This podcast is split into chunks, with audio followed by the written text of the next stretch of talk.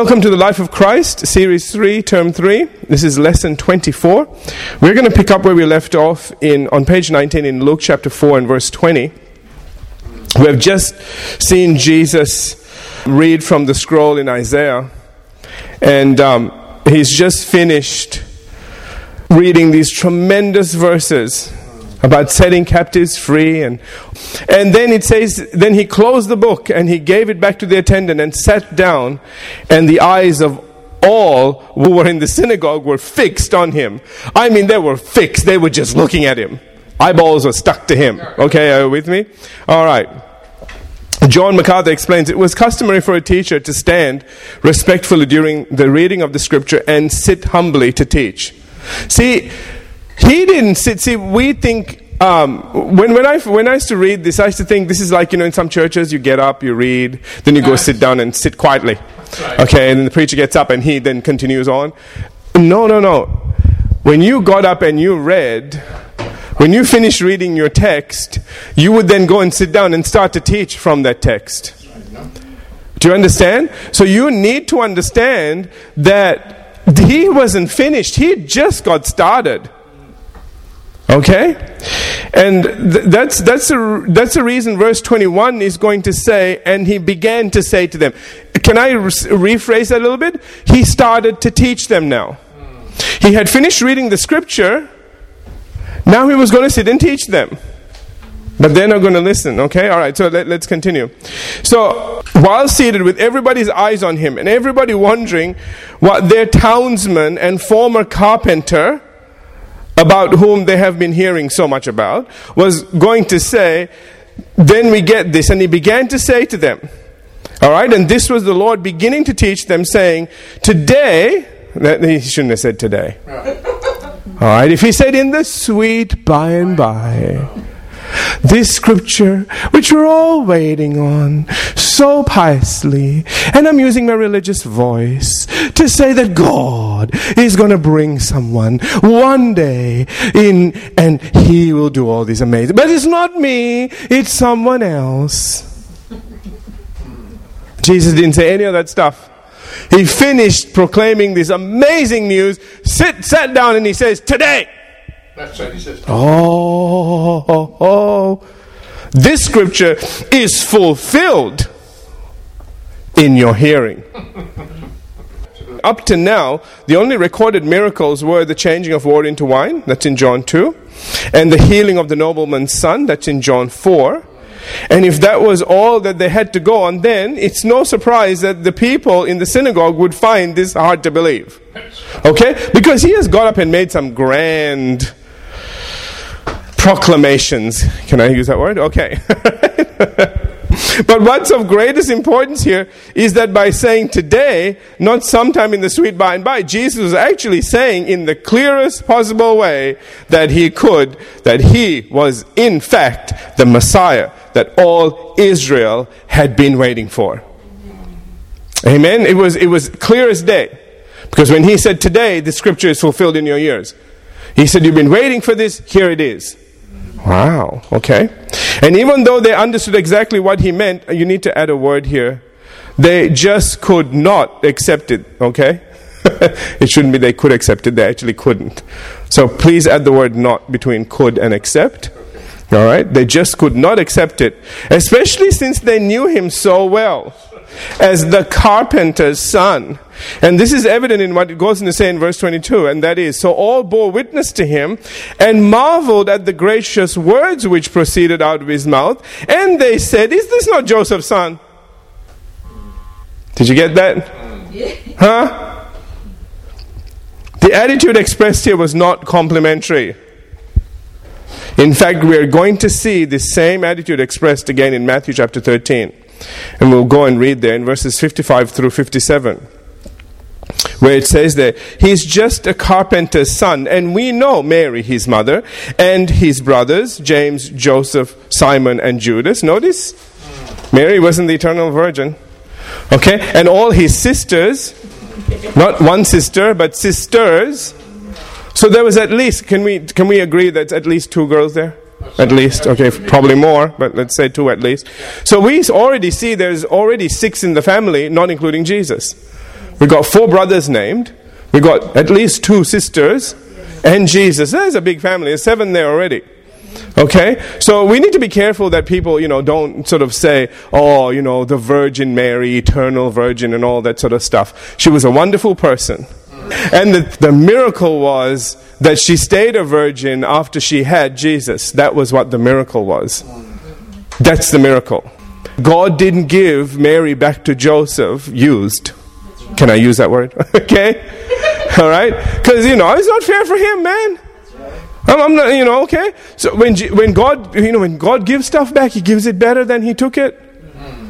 Do you know what Joseph got? Not just a virgin, but an anointed virgin. Absolutely. Ooh, hallelujah. Okay, and I'm not going any further with that one. All right. So not saying any more, you can read into that. All right. And so, okay. So there are a lot of kids after that, okay? uh, uh the woman was anointed, okay? All right. But, and it says, and all his sisters lived right here among us. What makes him so great? Can you see this? There, this is not complimentary, okay? And they were deeply offended and refused to believe in him. They refused to believe in him. Did you catch that? William Hendriksen Wright, I'll talk to you about this in just a minute. The, the people liked what Jesus had said about the dawn of the messianic kingdom. But they resented the implication that Jesus, the carpenter who grew up, grew up among them, was himself instrumental in bringing this about. Familiarity brought contempt. We need to be very careful. Let me, let me just say this on the other side as well. Sorry for the pause. I just have a lot of things going on at the moment. Um, we need to be careful on two fronts. Number one, please don't get offended when people look down on you or treat you commonplace. Okay? You know, there, there, are so many things that we need to be careful in this as we start to look at this a little bit. And I don't want to take a lot of time, but I want to spend just a few minutes on this to tell you to be careful on two fronts. Number one, don't get offended if people don't acknowledge you and see what, what the, the part that you took in this. But don't, you know, that tells you that you are looking to receive honor from people. Don't do that. Okay? You pray for people, you hand it to God, and if people say, Wow, your, your prayers are amazing, say, No, no, no, I know how to pray, but God the one that did what he need to do. Now, having said that, and before I get to the other side of things, let me also say this. You are now learning about faith in God and the faith of God as well. Alright? And you are starting to learn that there are two different things in operation there. All right? But I told you that you never abandon one for the other. Okay? You, you will never stop growing in faith in God, no matter how much you grow in the faith of God. Hear me, because that will never end. The things that you will need to have faith in God for will never end. No matter how far up you go in this. And what's sad is people abandon one for the other. Because the faith of God is kind of power in your hands. Do you hear what I'm saying?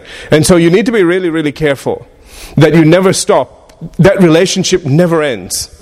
Because if you break that relationship, then the devil will use the power that is working in your life for his glory against you. Somewhere down the line, you'll fall. I'll guarantee you that much. Because the devil will make sure you do.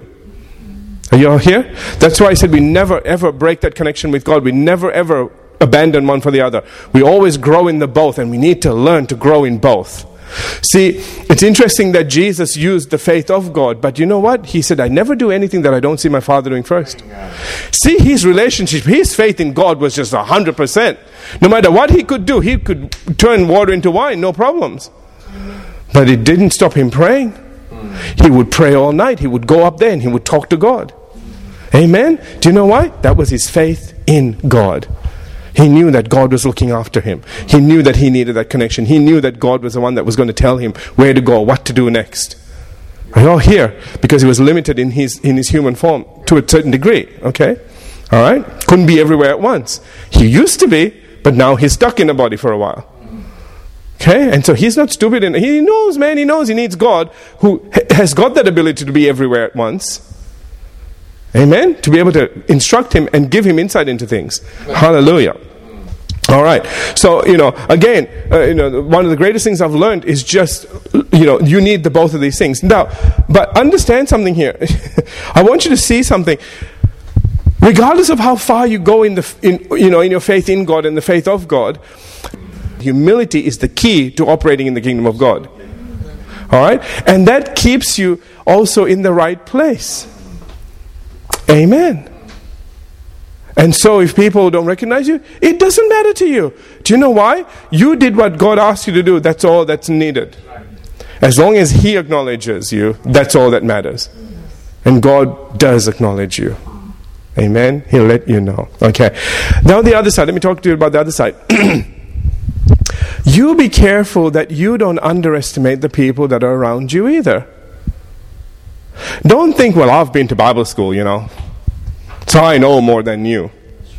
And you're trying to tell me something. Don't ever go there. Because it's, you know, we can just as much do it to other people as much as we hate them doing it to us. That's right. It's a sad situation. you know, a lot of times people are doing that to other people, and they get really hurt when somebody else does to you, and everybody's looking at them going, "Why you do it to everybody else?" you know what I'm trying to say? Be careful. Again, I'm, I'm, I'm telling you this so that you don't get caught in, in the devil's trap coming or going. And so it goes in the saying, Luke chapter 4, verse 23. Then he said to them, You shall surely say this proverb to me Physician, heal yourself. Now, among the ancients, this meant take care of your own first.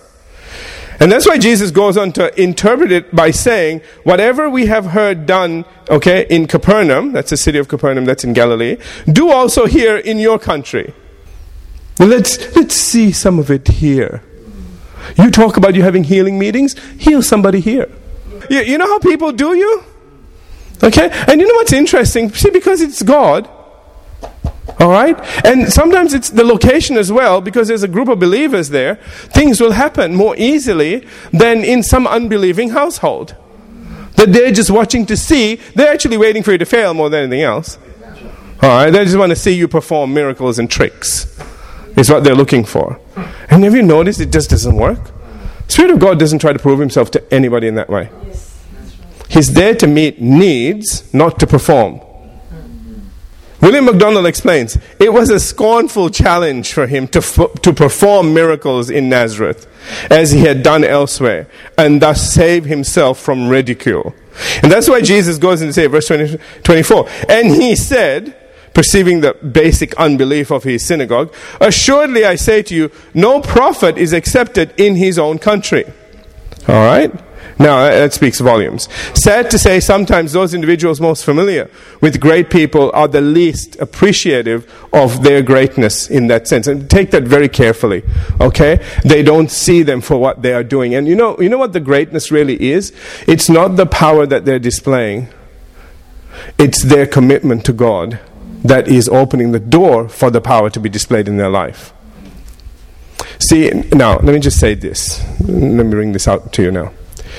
If you appreciate someone, if you look highly upon someone, please don't let it be because you think of them great because of things that you think they are doing. All right? What you need to do is recognize their commitment to God. To hear me? Their humility before God that has opened the door for God to move through them in the way that He does. If you want to learn something about them, if you want to be like them, it's not them you want to be like, it's what they're doing you want to be doing. Not standing in front of all the bright lights, but praying. Keeping themselves right before God.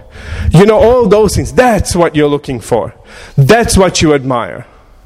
Do you hear me? If you admire the right things, then you will start moving towards the very things that will allow God to start moving through you in extraordinary ways. But if you just see a person for, oh, it's Dr. So and so, I'm going to go see him because, oh, we're fans of his, forget about it. You're just a groupie now. You're not any use to God. And you know what? When if they fall or whatever, you'll go find some other person to be a groupie of. You're no help to the kingdom. You're all here? You're just looking for the next free meal.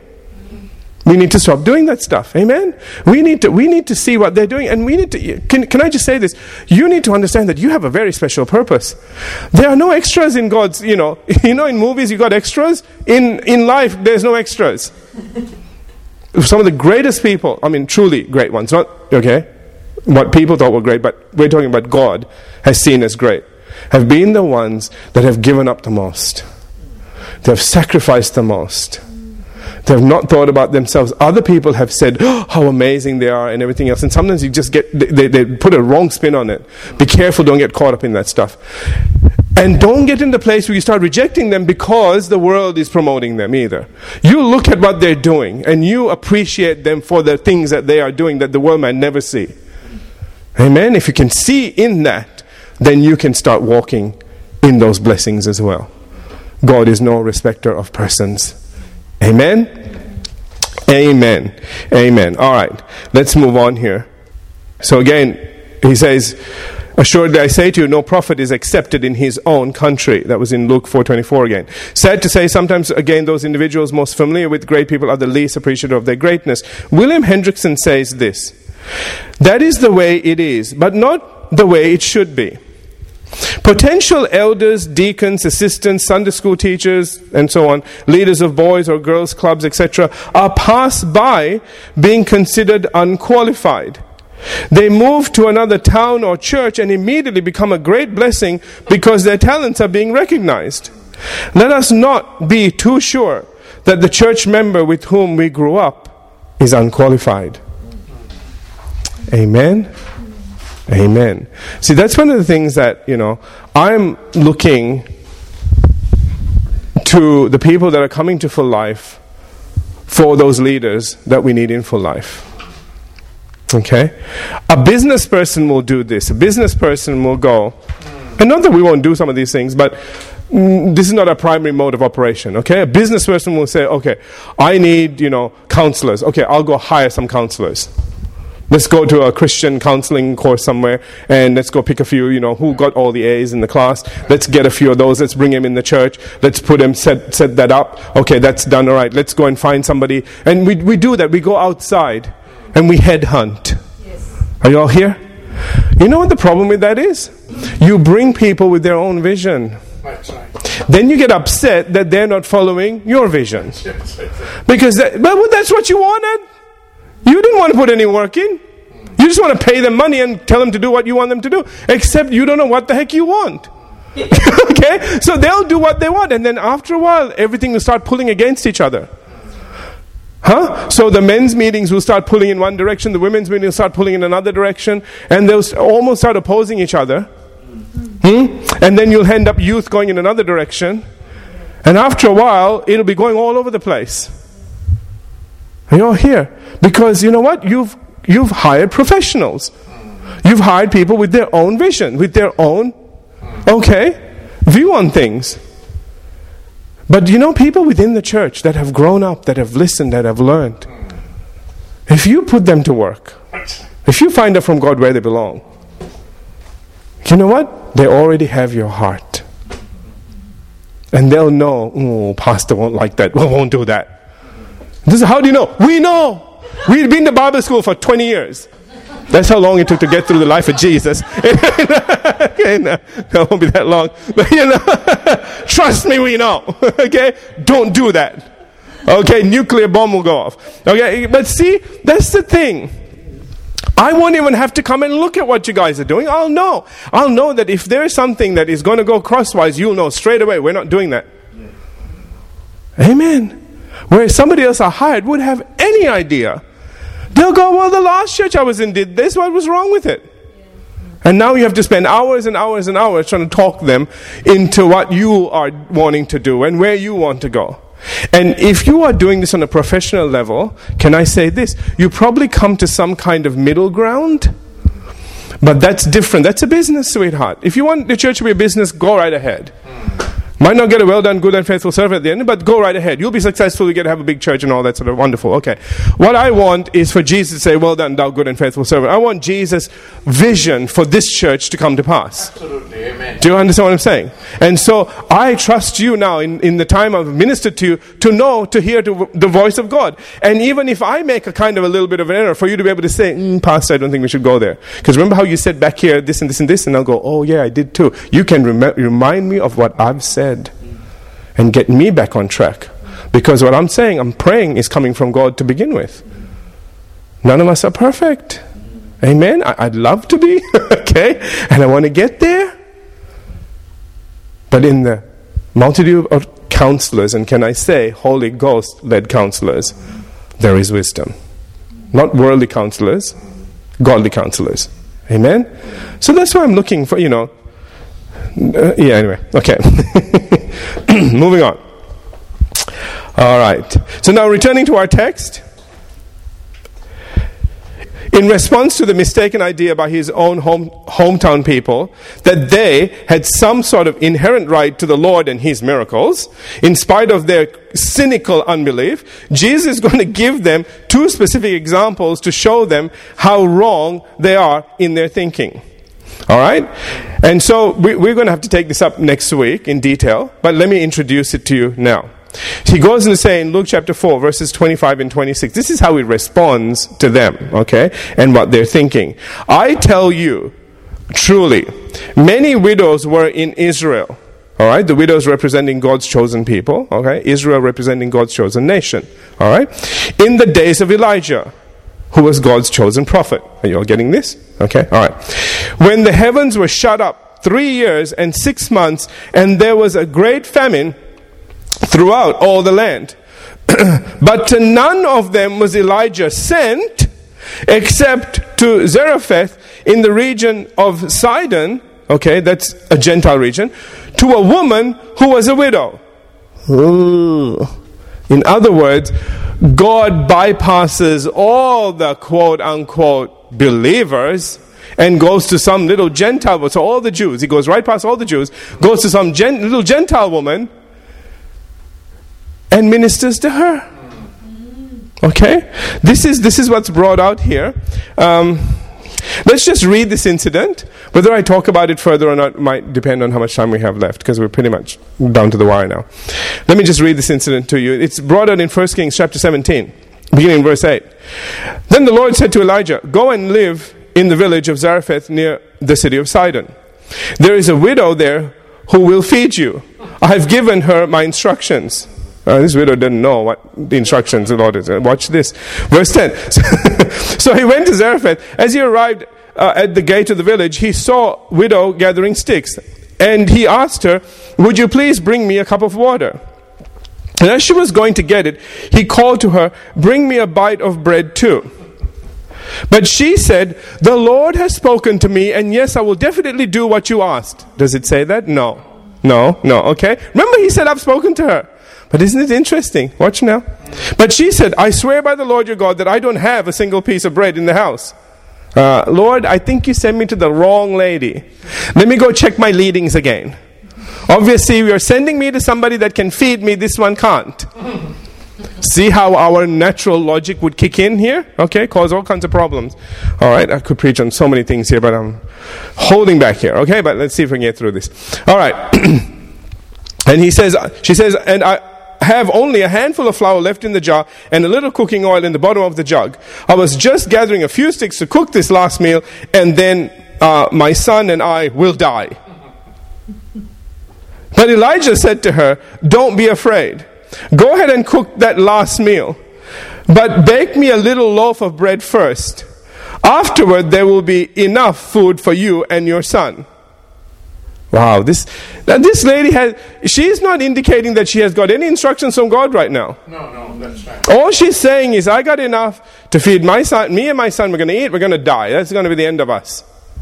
He's saying, give me some of your stuff first. Mm. Just like a preacher. okay, all right, okay. The last piece of food going in my mouth and he wants a piece, you know? All right, so. verse 14. But this is what the Lord, the God of Israel says, there will be plenty of flour and oil left in your containers until the time when the Lord sends rain and the crops grow again. To this woman's credit. So she, you think the other women would have done this? Probably not, which is why he didn't send her to any of the other widows in Israel.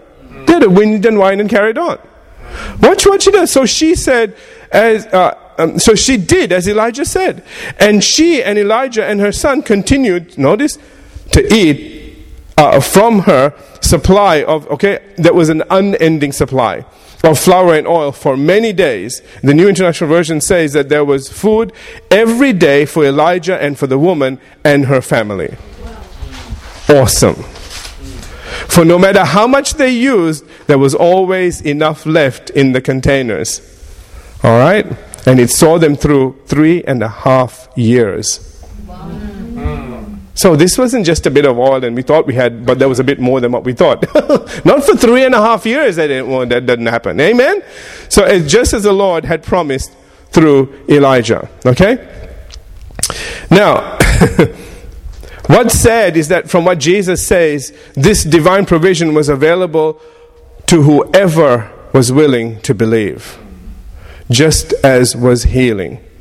All right? And so he's going to talk about that next in 2 Kings, and we don't have time to go into that. But he's going to introduce it in, say, in verse 27. And many lepers were in Israel in the time of Elijah, the pro- Elisha, excuse me, the prophet, and none of them was cleansed except Naaman the Syrian, another Gentile. Hmm. All right? So this is not going to go down well. We're going to look at that particular instance as well. And uh, we're going to see some things in both of them. And that's, uh, this is, this is why it says, I'm going to jump ahead a little bit, just to let you know where all this was going. Uh, turn to page 24, and it says in verse 28, So all those in the synagogue, when they heard these things, were filled with wrath. They were mad, okay, and rose up and thrust him out of the city. So you see, whatever he said didn't make them happy. All right? So they're saying, listen, you show us, you think you're such a big deal, you show us and you prove to us. And he's saying, listen, that's the very attitude that stopped God from sending these prophets to, to, to, the, to his own people. And my people outside of the covenant were getting blessed. While people in the covenant who were meant to be blessed.